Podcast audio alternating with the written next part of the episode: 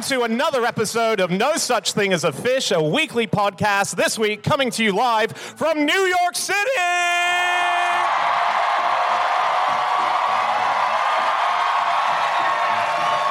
My name is Dan Schreiber. I am sitting here with Anna Ptaszynski, Andrew Hunter Murray, and James Harkin. And once again, we have gathered around the microphones with our four favorite facts from the last seven days. And in no particular order, here we go. Starting with fact number one, and that is James. Okay, my fact this week is that when racehorses travel by aeroplane, they're allowed to bring an emotional support goat for no extra cost. so this is absolutely true. It was an article I read in USA Today about a company called um, HE Tex Sutton. And they are the only company in America that has a specific aircraft that it uses to fly horses. Uh, that plane is known as Air Horse One. Nice. Amazing. So I, I read that the, the pet goats sort of keep them calm when they're flying because they, they are friends. They're mates. But they're free. They're basically hand luggage. For because, but they, also there are human grooms who are accompanying the horses, and you don't have to pay for them either. So they're also hand luggage. the humans are the, basically the carry-on luggage of the horses. And who goes up in the overhead compartment and who goes under the seat of those two? Goat in the overhead? Goat in the overhead. It's not always the goats, actually, is it? It's, it's anything that makes the horses feel chilled. So chickens quite often come with them. Basically, they try to recreate the atmosphere of their stable exactly because these racehorses are very precious. Uh, so to make them feel comfortable, they do that, and they have constant grooms, don't they? So like the proper racehorses, the big guns, will have sort of 12, 15 grooms constantly stroking, reassuring them. Dan, you're not a very good flyer, are you? No, yeah. Would you like it to have like 15 men just stroking you throughout the journey? Well- can only help, right? Yeah, exactly. They do get uh, separated by according to how much they pay. So if you if you don't pay very much, there are three of you in a stall, and if that's basically economy. And then if you're in first class, you get a whole stall to yourself, and they're separated by sex. Are they? Yes, the the fillies, the lady horses, are loaded at the back, so that the colts, which are further up, don't smell them and get excited Wow. because the, the wind is going this way.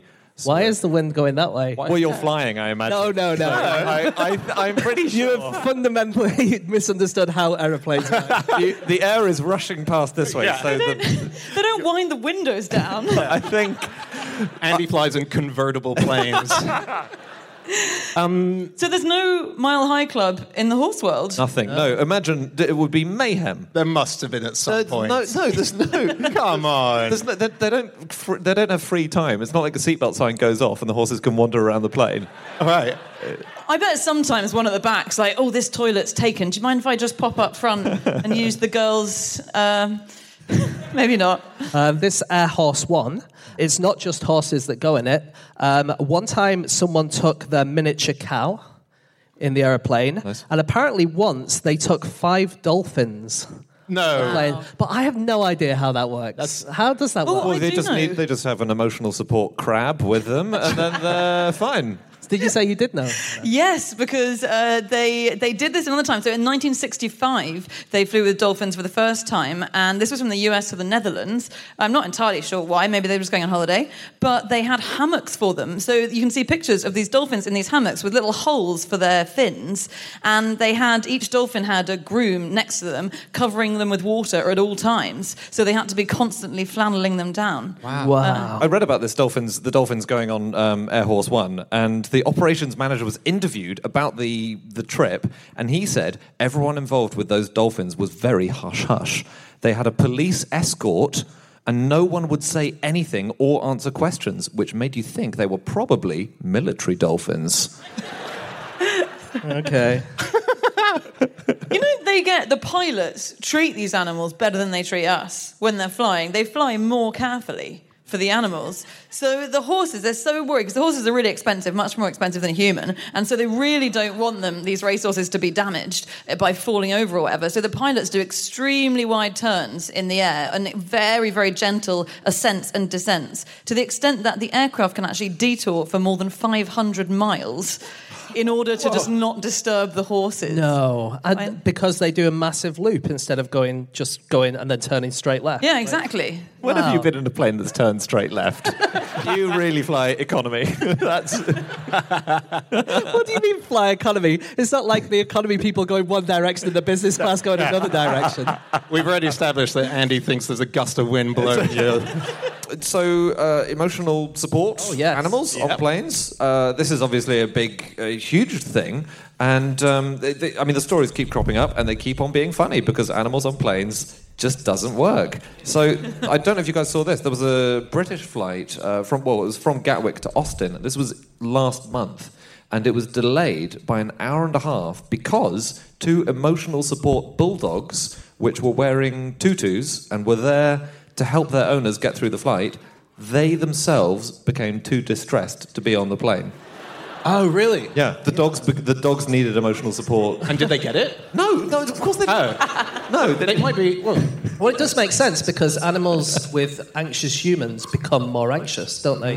That's been proven, I think. So, Right. really, if you do have an emotional support animal, they should have one, and it should go smaller and smaller and smaller. Yeah, exactly. Emotional support amoeba or something.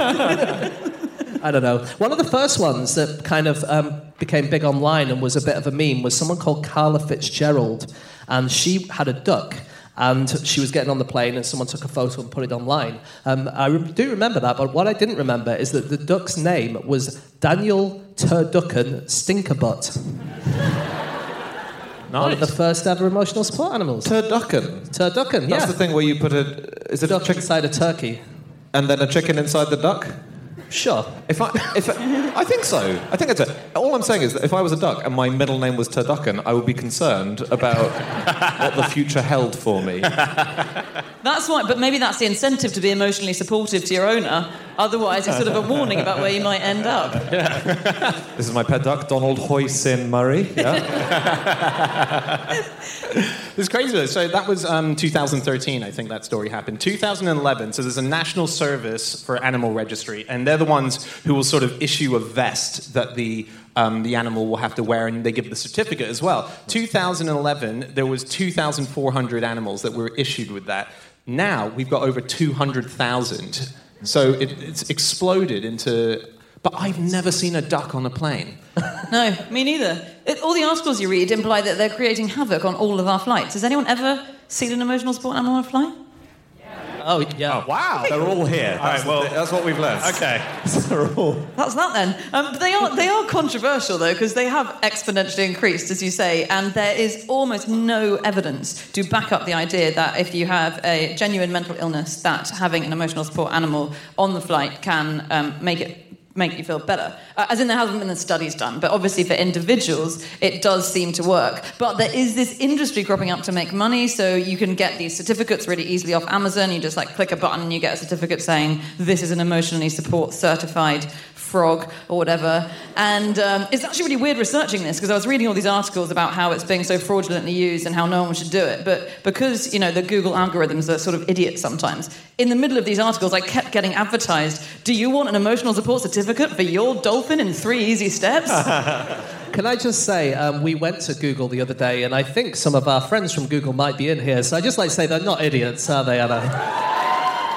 They're very smart guys and very vocal. Um, do you know one of the first, in my opinion, uh, emotional support animals Oh, whoa, whoa, this, go on. uh, from the early 20th century? Okay. Um, so in the early decade, in the first decade of flight, a lot of people would fly with an animal called a spotted cockpit terrier. And this was a special breed of dog that didn't really get upset if you put him in an aircraft. And also, it gave off a lot of heat, and so it would keep you warm in your cockpit. So, for instance, in your kind of planes where the wind is coming Yeah. past you and you're getting cold, you have this little dog and it keeps you warm. Sorry, is this real? This is real. Wow. That is insane. There's loads of photos of them. Uh, if you go on Smithsonian, you'll see loads of pictures of these early pioneers of flight with a little dog next to them. That's not emotional support any more than really wearing a jacket is emotional support, is it? Um, I was looking into the history of flying horses. Um, so, uh, It's just like from Pegasus. Pegasus on, yeah. yeah, let me rephrase that. Um, I was looking into the history of horses that have been made to fly, and uh, and And surprisingly, it goes back to the uh, 17th uh, century, uh, actually, more the 18th century. Um, there, I found this, and I can't believe this is true, but I've seen numerous drawings of it. They used to do hot air ballooning with horses. Um, back in France, and there's an image. And so initially, it's not like the horse is even in the basket. They attach the strings around the horse. And it was a person called M. Poitevin who used to ride the horse up into the air as it was attached to the balloons. Yeah, so the horse was the basket. And he just used to go up and just wave and then land and trot off into the distance, which is crazy. And then there was this other guy, Pierre Testu-Brissy, who had a basket, but he had a horse in it, and he did over 50 flights with his horse. Wow. Uh, he is amazing, that guy. By Yeah. the way. He did a lot of experiments in the early days of ballooning, and one of the things that he did is people didn't really know what happened with electrical storms and, um, and thunder and lightning and stuff like that. And so he went up into clouds where there was thunder and lightning with a metal rod to see if he could get the lightning to strike him. Wow. And Presumably, it didn't. Uh, if it did, it only happened once. I assume. Well, I read, so this is not an animal, but I, I was looking into what are things that aren't allowed on planes, and if we're allowed all these animals on, what, what can you get on? And there's a lady called Jan Bevan a few years ago, so she's in Switzerland, and she was going to Baltimore to do a concerto, and she plays the cello. The cello was too big um, for it to, she was worried about it being checked in below, so she bought the cello a seat on the plane, which is actually done quite a lot. So um, she signed it in as Chuck Cello, she gave it a name, and and she got to the airport, and they didn't let her fly to America because the cello did not have a visa to get in. They went, well, it's got a seat, so it has to be a thing, and it hasn't got a visa. So she got kicked off the flight. She didn't, never made it. Yeah, never made it to her concert. I think it's really dangerous to uh, call your cello Chuck Cello when airport staff are handling it. it sounds too much like an instruction.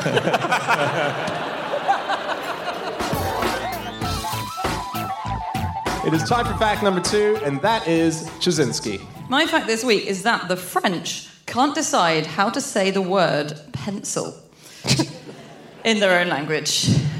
So I couldn't believe this. Uh, a lot of us learn French when we're growing up, and I guess we're just taught to say crayon. But there's an article about how basically France is split up into regions depending on their word for pencil, and I counted seven different words for it. It is insane. And if you talk to people from the individual regions, they think the guy next door is an idiot who says it a different way. So, and I actually, I, I called my French friend and said, okay, well, what do you think of this article? What do you say? And so he said he would call it crayon à papier, uh, as in a, a crayon for paper, or a crayon à mine, um, and which seems to mean crayon of the mine. Uh, which is very weird. But then uh, he said, but also apparently you can call it crayon de papier. Now, my friend who's from Provence said if someone asked me for a crayon de papier, I would very politely give him a pencil and I would ask him to go and draw some stick figures, you functional illiterate, because that means a pencil made of paper. But apparently not to these guys. He speculated that it was on the east side of France. He speculated maybe it was something that came over with the Nazis. That was his that theory. feels like a stretch, doesn't it? They did a lot of bad stuff. That feels like a longer term destabilization project, doesn't it? so, what did cause the Second French Revolution? Well, wow. It is weird. So, I mean, they are the crayon gris is another one, grey crayon, which my friend said maybe I heard that. If I read a book from the 50s, I might have read it like that. Um, crayon de bois, a pencil made of wood, maybe to distinguish from those little plastic ones that have the lead come up through the middle. uh, and yeah, seven different words for pencil. Don't know how to say it. Don't know how they've got anywhere in life. Discuss. They'd probably just use pens. Good point. Uh, they do. They all, they're always having furious rows about their language, though, the French. Yeah. And they have this body, the Académie Française, which is very, very ancient. It was founded nearly 400 years ago. And its job is just to rule on French language disputes. And especially if an English word makes its way into the language, they have to come up with a French equivalent for it. Yeah. And they, so they're, ve- they're generally very elderly. Once you join, you're in for life. Uh, in 2010, they made a big decision. They voted that new entrants must be under 75 years old, because too many were over that. And they didn't make it retroactive because they would have had to kick out almost everybody in the academy. Wow. And they're called immortals, aren't they? Yeah. Which I don't know if that, that can't be true. They're not. They frequently die. They, Um, they, they have a special uniform. They have an official uniform, which is known as l'habit vert, which I think translates as green clothing, because vert is green. But then vert also means worm, it also means towards, and it also means glass. Okay, so if in French you want to say the green worm goes towards the green glass, it's translated as le ver ver va ver le ver ver. No. Cool. That's amazing. So, do they do they at home have the habit vert, which is their green clothing, Yeah. and do they next to it have a worm costume? so, oh no, I've turned up in my habit vert when I meant to turn up in my habit vert. I'm sure that has happened on numerous occasions. It's too it's too far fetched. I regretted conjuring up the image as I said it.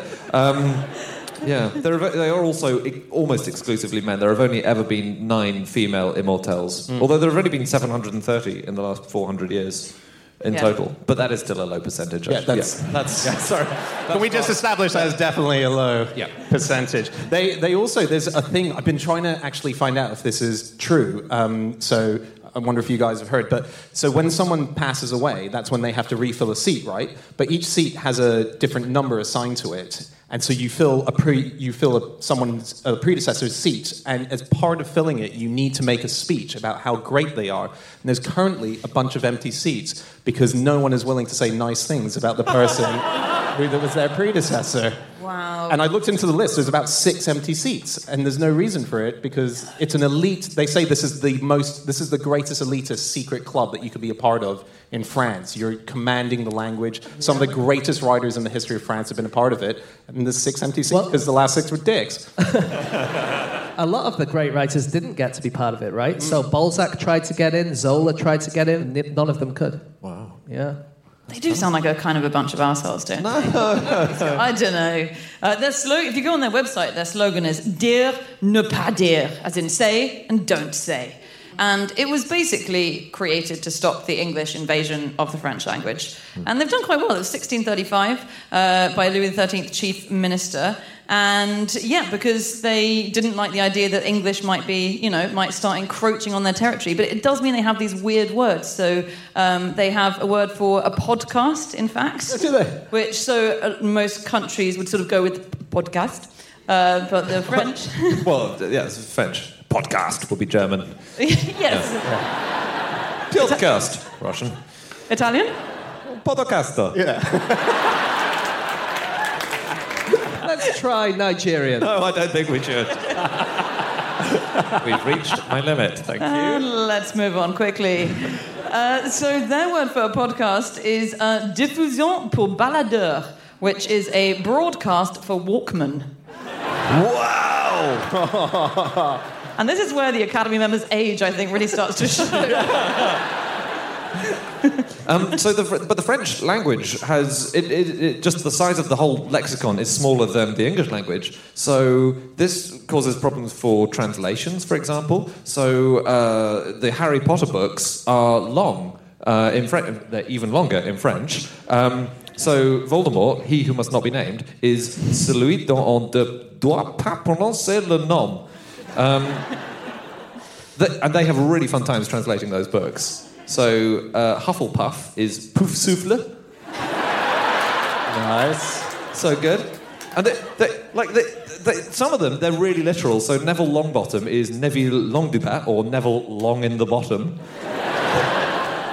um, and then, but the uh, Hogwarts, the school, is uh, Poudlard, which means pig lice. So Hogwarts has become pig lice. Ah, nice. yeah. So they've taken two words for pig and put them together, and then two words for an STD and put them together. Very cool. Yeah, no, you're right. Yeah. So there is a letter in French which is a letter U, and then it's got like a grave accent, so it's going down, down from the top left to the bottom right. Uh, and that letter is only in one word in the entire language. Wow. And that is the word ou, which means where.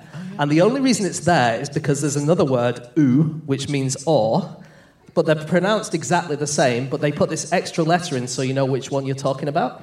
So it's only in a single word, and yet on a French keyboard it still has its own key. That's, awesome. Isn't that amazing? And you know that key feels so cocky because it is not nearly as rubbed off as any of the others. Um, Did you know the French didn't have a word for French kissing until 2013? Did they? No, they, no, they, they, they didn't. Did they not? No. But what did they what did they say when they were like, oh, let's do the let's do the put my tongue in your face thing? I believe. Well, look, they, they, they don't ne- like fish don't need a word for water. You know, like.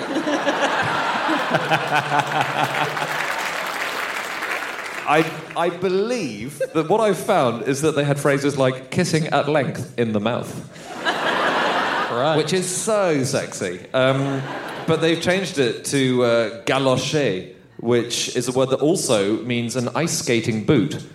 So the idea is that you're kind of sliding around. don't, don't shoot the messenger.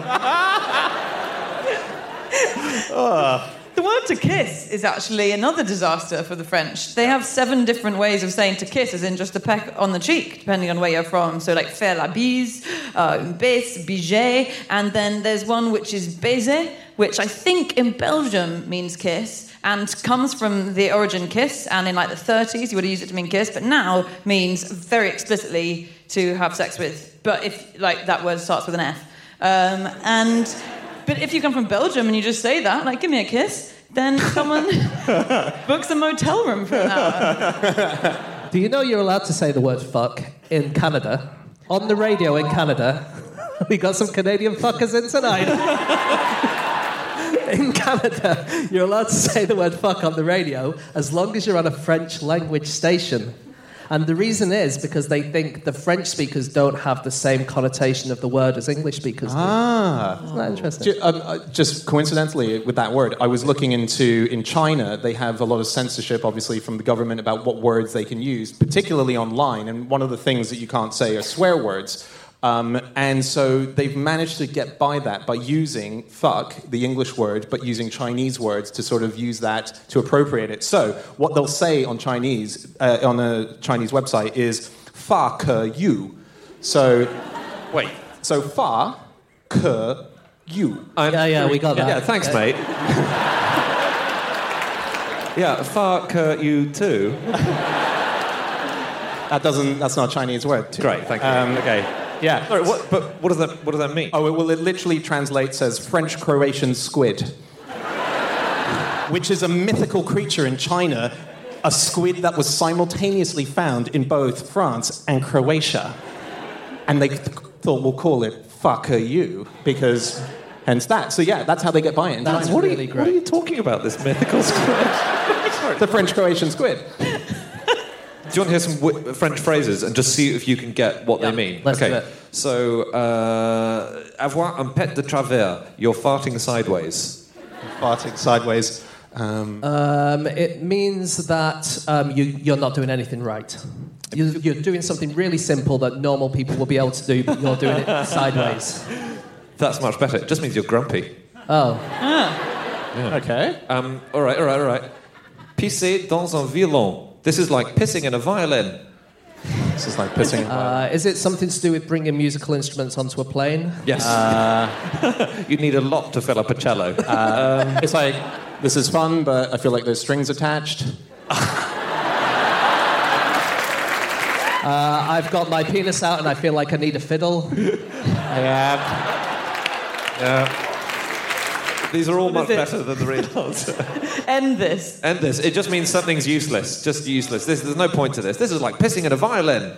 Oh. Well, if you, if you need the toilet, It's, it's, I think it's because it's got holes in it, no? No? No, no, no. It, no, the, it, it, yeah, Anna's right. If you, in extremis, and you've got a lot of violins spare, you only need one. It depends how full your bladder is, but two max, I would have thought. This is why they had a revolution. Louis XIV kept wasting priceless Stradivariuses. the French do really protect their language. This academy really shows that. There's a rule that I think they're a bit going a bit lax on now in France and sort of talking about it. But on radio, 40% of all music needs to be French. Yes. That's, that's the thing. But this other thing that I discovered is that at the Olympics, there was someone who was hired specifically from the French side to go around all the events of the Olympics to make sure there's enough French going on in them. Okay, what do you mean, what do you mean by that? So- like they go to the javelin and they make sure one person's throwing a baguette. It's all to do with language. The language needs to be, the commentary needs to do it. If there's a sign to the toilets, it needs to say, you know, Pissez, pissez dans cette violon. and, and the person whose job it is for every Olympics to do that is called the Great Witness. And the Great Witness goes around going, not enough French, not enough French, because it's the official language. English and French are the official Yeah. Olympic languages. I've never heard Olympic commentary and heard them shout out French words. So like, putain, you know, you don't hear that. It's all in English. I, I mean, being a prostitute is not an event in the Olympics.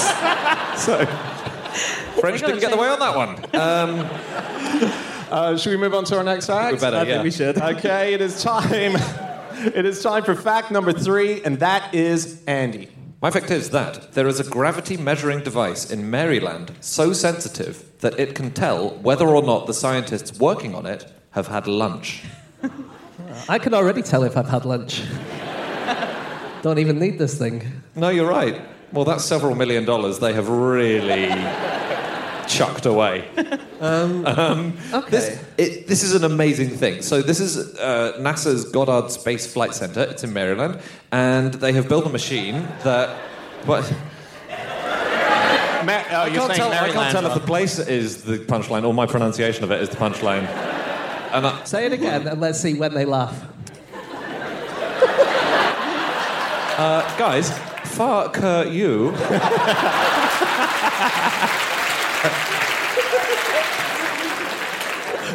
I don't ask you to pronounce Leicester and Chumley and all these weird English words.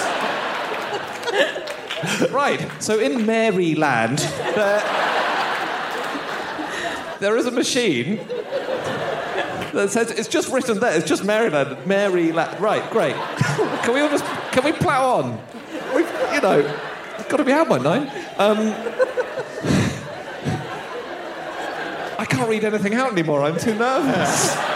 Look, it doesn't matter where it is. The location is not important of the machine. it's in America. Um, so it, they, it uses uh, quantum mechanics. There are 100 million cesium atoms in a column, and it times how quickly these individual atoms fall from the top to the bottom. Wow. So it, and it basically it weighs nearby material, and the scientists noticed they were getting different readings when they came back after lunch to this machine than when they did it before, than when they were working on it before. So it's sort of the most expensive fat shaving device in history. Yeah, so it's an incredible thing. So the, the reason it is useful is not just because it can tell you if you've had lunch, um, but if they want to put it in space. There are already a couple of amazing gravity sensing satellites in space, but this one is 10 times better than the existing ones. And what it means is that you can point it at individual places and you can measure the size of a glacier. And you can say that glacier has shrunk by that much because the gravity has altered around it. Wow. Or you can observe changes in uh, aquifer levels, even underground. Like it's it's insane stuff. That's Yeah. incredible. Yeah. Because glaciers are changing the weight of the world, aren't they? Constantly melting glaciers. So England and Scotland, or England and Wales versus Scotland, are on a seesaw right now with each other because of glacial melting. So basically, this, this weird thing happens where, when, as glaciers melt, which is happening a bit more due to supposed climate change. Hannah. Uh, you got to play to your audience. Yeah, play to the coast. Yeah. I don't mean that. Uh, but basically, Scotland, uh, which is much colder, used to have a huge weight of glacial ice, which has been melting over a few tens of thousands of years. And so, as it melts, the water dissipates, and Scotland's losing weight, whereas comparatively, England getting a bit fatter comparatively. And so, England is sort of sinking. So, it's like a very gradual seesaw, a very boring seesaw, where if you're at the Scotland end, you're on your way up. At the England end, you're on your way down. Oh, well. And at some point, I think we should just jump off the seesaw and give Scotland a broken coccyx. So, That's what I'm saying. What a difficult child you must have been. On these kind of um, measuring devices that are really, really sensitive, uh, there are seismograph stations at Yellowstone that can measure the flushing of toilets at the Old Faithful Inn. That's Isn't amazing. it? They're trying to get the geysers, and they see something on the on the scale, and it's actually someone flushing the toilet.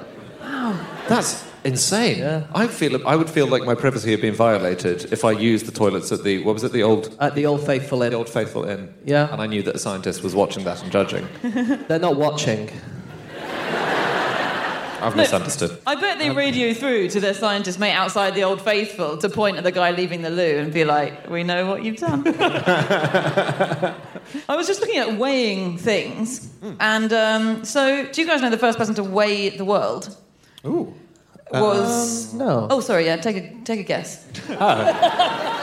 Is it someone ancient Greek or? No, no, it wasn't actually. So Newton told us how we could weight the world. Uh, Oh, he came up okay. with the, but he didn't bother doing it. Yeah, yeah. And a hundred years later, uh, Henry Cavendish, scientist Henry Cavendish, decided to try and weigh the world. And the way you can do it, basically, he did it by. Uh, so he knew that objects with larger mass will attract objects with smaller mass. Um, and even if you're on Earth, if you've got a big lead ball and you suspend a little lead ball next to it, it will very, very slightly be attracted to it. And basically, because of the gravity equation that Newton worked out, if you can measure exactly how much that little lead ball moves towards the big one, um, you can work out the mass of the Earth. So he weighed the Earth. It was pretty amazing. He came within, just by balancing two lead balls together, he came within 1% of what we know the Earth weighs today. Wow. But he was a real weirdo. So he he was terrified of women, Henry Cavendish. He'd never addressed strangers directly because he was cripplingly shy.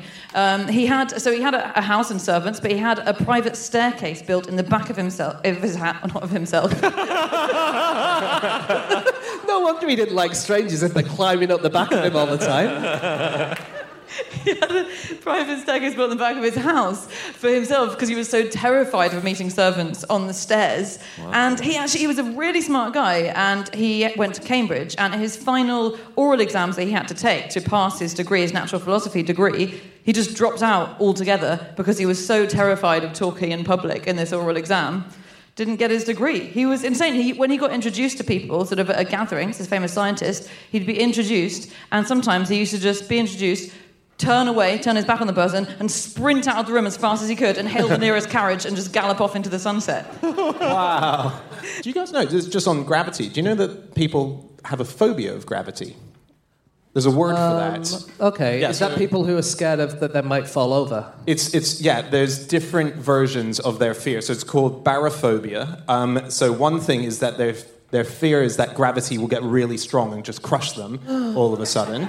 Well, I wasn't scared about that until now. Yeah. So just a sudden change in the universe and we'll all just go squat. Um, and Oh, then no. the second one, I mean, it would be quite funny for a few minutes yeah, with everyone walking around like would, yeah. Yeah. The other version is that you're on a high place and gravity suddenly pulls you off. So that's that's a sort of fear of falling, basically. That's- yeah. And then the third one is that gravity kind of just goes away and we all just float away like a horse on a hot air balloon. We, and that's these are these are genuine fears that people have. Wow. Yeah. Hey, I was reading. Uh, so obviously, the best example that we have of understanding how gravity works for humans who aren't on planets are astronauts and how it plays with the body and so on. Um, and so I was reading that the bladder of humans is a really interesting thing when you go to space because we don't know because everything's floating around. Astronauts don't know that they need to go to the toilet. They have no idea. Whoa. So they've been told. They Well, it must become obvious at some stage. Yes. So John Glenn, when he was up there, it became obvious when his bladder had a full 27 ounces in there. That's seven ounces more than a bladder is meant to take. So he was expanding basically with urine, and the problem is, is that when it gets too full, the urethra gets covered. So it's a problem with actually peeing. So astronauts just have to go every two hours, regardless, just to get rid of the urine. Sorry, there was a bit in there that I didn't quite understand. Yeah. Your urethra gets covered. Yes. By urine. I didn't read the whole article, but. But, and yet, that's the bit that I'm going to wake up in the middle of the night remembering. You can't need to go too much to go. yeah. That's not because the urine is blocking off the entrance to your urine. The urine hasn't solidified at the entrance and then stopped the rest of the urine getting through. I assumed not until Dan said that. But this is so. If we ever get to Mars and live on Mars, that will be a problem for the people who grow up on Mars because gravity is much lighter there. So they will probably be taller. But when they come back to Earth, if they ever do, they will not be able to get out of bed because the gravity is three times stronger. Oh, right. So that it's like, um, is it Superman who comes to Earth and then the gravity's different on his planet to our planet, and so Yes. that means he can fly around? Is that right? Is that why he can fly? Yeah. According to one person in the audience, Yeah. who I am going to believe. The, the original mythology was that he could leap a building in a single bound. That was the thing, because they couldn't quite work out with the movies and the animation how to make him fly. And then they worked that out, and then it turned into. Okay, is that because the gravity is so strong on his planet that he's developed incredibly strong legs to counteract it, and so he can leap really easily? I think that is true. And it, but the thing is about humans, right? No, no, no, no. Is, is everyone on his planet just walking around normally? Well, I think his planet got destroyed. I don't really know anything about it. Yeah. Andy, Krypton's no longer, I'm afraid. Oh man. Yeah. Oh, is it really? Anyway, back to the real world. Um, the, the amount that humans can manage on other planets, about um, depending on how big their gravity is, people have looked into that. That was such a strange sentence. I'm going to start again. so, scientists have looked on other planets that have more gravity and tried to work out how much we would be able to manage. And they've looked at that by seeing how much people can squat and what they can lift when they're squatting. And they reckon the absolute maximum that anyone will be able to do is 4.6 times of our gravity. If you couldn't do that, you wouldn't have enough strength to even lift your legs to walk around the planet. And the way that they found that out is by looking at a guy called um, Hafthor Julius Bjornsson, uh, who was also Sir Gregor the Mountain Clegane from Game of Thrones. Oh, cool. Uh, and he has the world record for squat lifts. He was the world's strongest man, and he did that this year. And they worked out how much the gravity would they be able to work so that the mountain would be able to walk. Um, and it's 4.6 times. So if we were on, if it was Dan's world where gravity suddenly got really, really strong and we Yeah, all yeah. got squashed, if it was 4.6 times, he would be the only person able to walk on the whole planet. Wow. That's the TV series I would watch. it's just Gregor Clegane walking around a load of pancake people.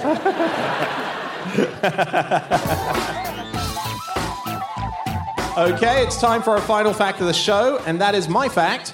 My fact this week is that the pirate who mentored Blackbeard once attacked a ship purely to steal all of the hats of everyone on board because his crew had drunkenly thrown all of their own hats overboard the night before.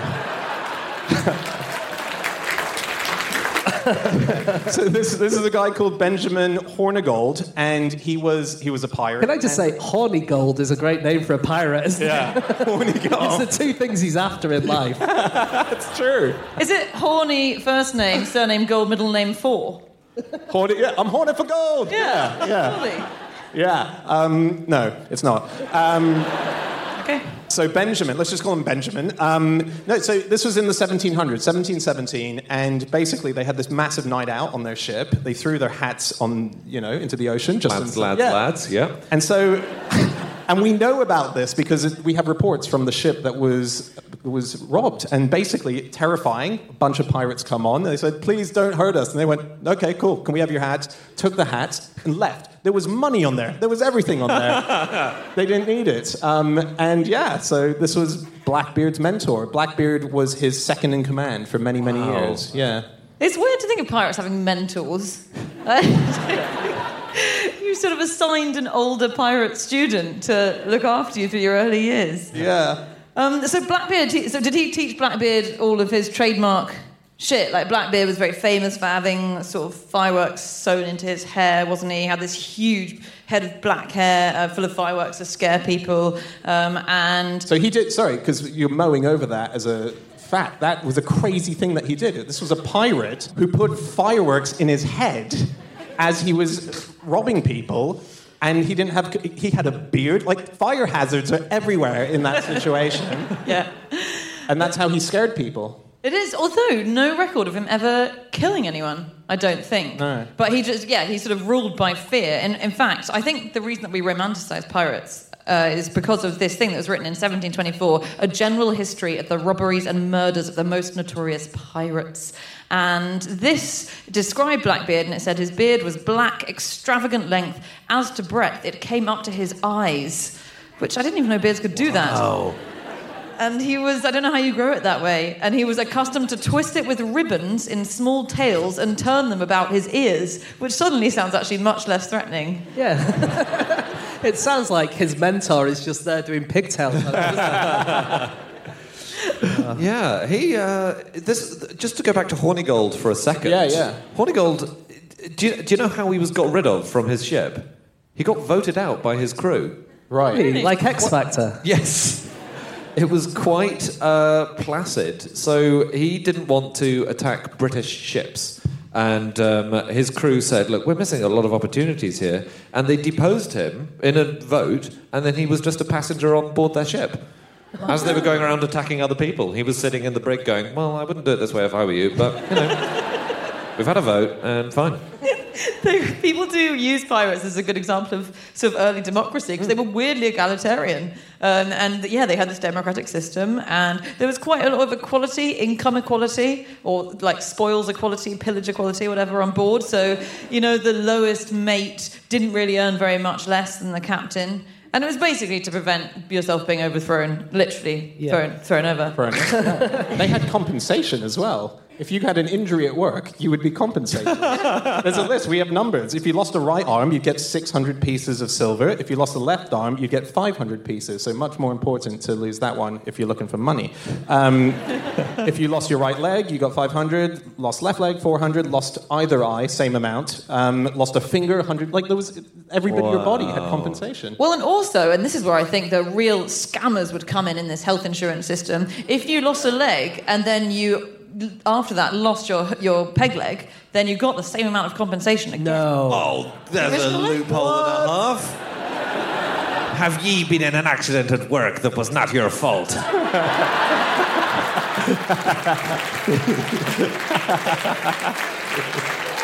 Although Robert Louis Stevenson made up almost everything. He made up Shiver My Timbers, he made up the song 15 Men on the Dead Man's Chest, One Legged Pirates, Parrots. It's all, Well, it's all made up. Parrots. I have found some evidence that pirates and parrots did hang out together. So the You had an emotional support parrot. Yeah. didn't you? So the biggest pirate stronghold was Port Royal uh, in Jamaica, and actually, this, so this was in the 1600s, and it was being fought over between the English and the Spanish. But it was the second largest European city in the New World, so it was second only to Boston, Port Royal, and it, pirates controlled it. And it was a, it was a great laugh. So a quarter of the buildings were bars or brothels. Um, there's a massive frat boy kind of drinking culture. So they the pirates used to dump a massive vat of alcohol on the street and force all passers-by to drink from it. And Wow. Apparently, it was great fun. And apparently, according to a Dutch explorer who visited, he said that the parrots drank as much as the pirates there. He said the parrots gathered to drink from the large stocks of ale with just as much alacrity as the drunks that frequent it. That's so, amazing. yeah. So funny. Uh, another place that's associated with pirates is uh, Pittsburgh, Oh, yeah. of course. Uh, this is a sporting thing. yes? It is. Yeah, Right. well done. Yeah. Um, so the Pittsburgh Pirates, they weren't always called the Pittsburgh Pirates. Uh, they were originally known as the Pittsburgh, and I'm going to let you try and read this. Oh, God knows. It's a, it's a mountain range. Al- Al- Alleghenies? Alleghenies. ah, All right. redeem yourself. So they were the Pittsburgh Alleghenys. Uh, and they got renamed in 1880. They stole away a second baseman from a, from another team, and they got called in one of the newspapers a bunch of pirates, and they took the name from that, and that's how they got called the Pittsburgh Pirates. Wow. Alleged, right? Allegedly, yeah, yeah. Allegedly. No, no, no. It's Elliot.